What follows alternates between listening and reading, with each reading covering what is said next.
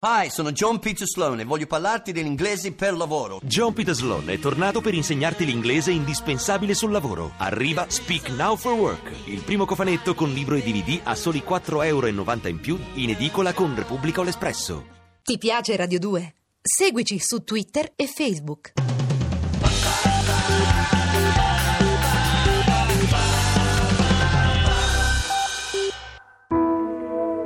Ligabue, ora e allora, con l'amichevole partecipazione di Claudio Maioli e Marco Ligabue. Sai che ora e allora è ancora così. A cura di Gerardo Panno e Lorenzo Lucidi. Regia di Andrea Cacciagrano.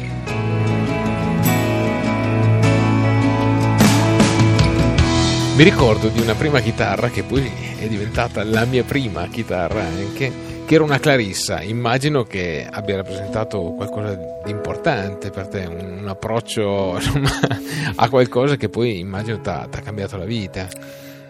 Sì, lo è stato ovviamente, intanto perché è stato un gesto imprevedibile da parte di Giovanni. Giovanni era nostro papà. Eh, gestore per un periodo della sua vita di Balera e, e, comunque molto critico rispetto a quello che vedeva, nel senso che lui gestiva soprattutto eh, nel gestire la Balera, gestiva anche i capricci e i problemi eh, delle orchestre di liscio che andavano a suonare per l'appunto in questo locale che si chiamava Tropical ed era a Rovereto sul Secchia eh, in provincia di Modena e mm, adesso non c'è più comunque, c'è, una, c'è, un supermercato al suo posto, come purtroppo per tanti altri locali. E mi ricordo che c'era proprio, eh, era una fissa la sua, cioè ogni mm, domenica a pranzo, dopo aver passato il sabato a notte a gestire per l'appunto un po' di queste intemperie e malcontenti dei, dei gruppi di liscio, arrivava a casa e diceva i musicisti, sono tutti dei morti di fame.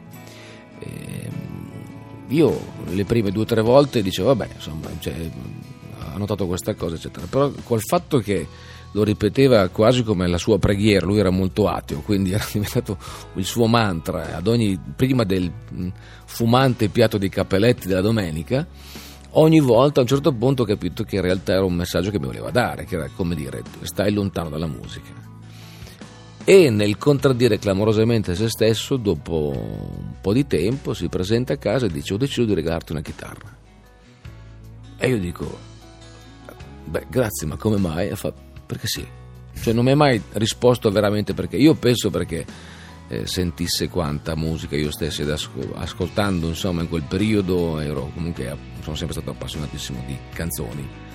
E quindi a un certo punto nonostante quello che era la sua raccomandazione cioè di stare lontano dalla musica lui decide di avvicinarmi attraverso una chitarra. Perché poi io non so se avrei mai deciso di comprare una chitarra in vita mia ma nel momento in cui te ne trovi una in casa questa era una Clarissa eh, corde di nylon quindi una chitarra classica non folk e mm, quando c'è la chitarra in casa hai 15 anni si apre il mondo delle radio libere nello stesso momento.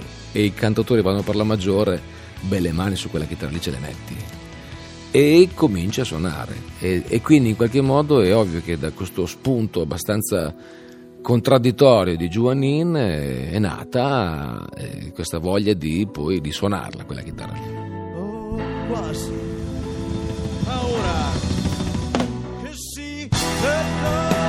io che sono tuo fratello ti conosco bene no? però questa cosa mi manca ma da dove sei partito? da da che accordi o da, o da, che cosa sulla chitarra? Allora, la, la prima cosa mh, che mio padre voleva organizzare era una specie di corso di chitarra che mi avrebbe dovuto dare il tipo che strappava i biglietti eh, nel locale, no? E, ehm, allora, praticamente questo si presenta una sera a casa mia e, con la sua chitarra, era una Gibson fiammante acustica che gli ho invidiato subito. E, e ha cominciato a farmi pezzi tipo sbuffava tantissimo, mi ricordo sudava. Questo ad esempio è La miniera dei Neutros e lo suonava e la cantava diceva, diceva va bene, sì, ma come si fa? No, ma questo invece è Impressioni di settembre della PFM e sbuffava, la suonava, la cantava, ma diceva va bene, ma come si fa? Dopo 7-8 pezzi, suonate così e fa guarda, senti, non so spiegarti come si fa, comprati un prontuario per accordi E così è andata, mi sono comprato un prontuario per accordi dove praticamente cioè, tu vedevi come realizzare gli accordi sulla tua chitarra e eh, da lì è partito tutto. Sono, ho cominciato con eh, credo un La maggiore che comunque resta uno dei miei accordi preferiti ancora oggi perché è uno degli, uno degli accordi più solari. Io come avete capito eh, ho un'indole malinconica per cui sono attratto da, dalla musica invece che non lo è, dalla musica più aperta. E quindi La maggiore è uno degli accordi più solari che io eh, conosco ed è per quello che cerco di mettere il più spesso possibile nelle mie canzoni.